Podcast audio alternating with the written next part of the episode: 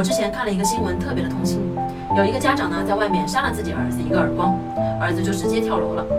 当我看到这个新闻的时候呀，我的第一反应就是，教育孩子一定要回家教育，不要当着外面那么多人的面教育。尤其是青春期的孩子，他们有异性的好感的需求，你当着那么多人的面打他，其实对他来说比扇十个耳光还要痛。我和朋友们一起讨论这个新闻的时候呀，有个朋友讲了这么个故事。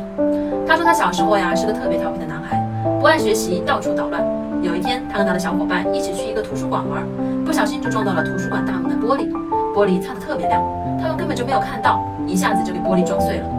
当时他们特别害怕，因为那个图书馆的负责人啊就一直在骂他们，说你们赶紧把你们的家长请过来，我得让你们赔钱。朋友小伙伴的爸妈是先来的，来了就给孩子训了一顿，然后说该怎么赔就怎么赔。我这朋友啊心里特别的忐忑，因为他妈妈平时是个特别严厉的人，对他的要求很高。可那一天他妈来了以后呀，没有第一句话就说你做错了什么呀，我要打你呀之类的，而是一进门就问他你有没有受伤呀。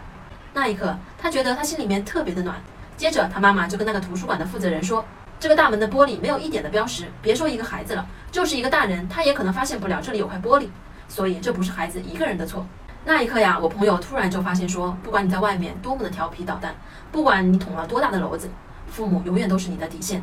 他们永远都可以兜着你。后来他暗下决心，再也不惹他妈妈生气了。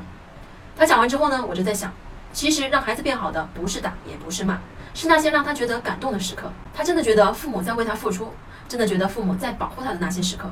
所以你到底要劈头盖脸的骂孩子一顿，还是先问问孩子他怎么了？这两个选择，我认为大家都应该去选择后者。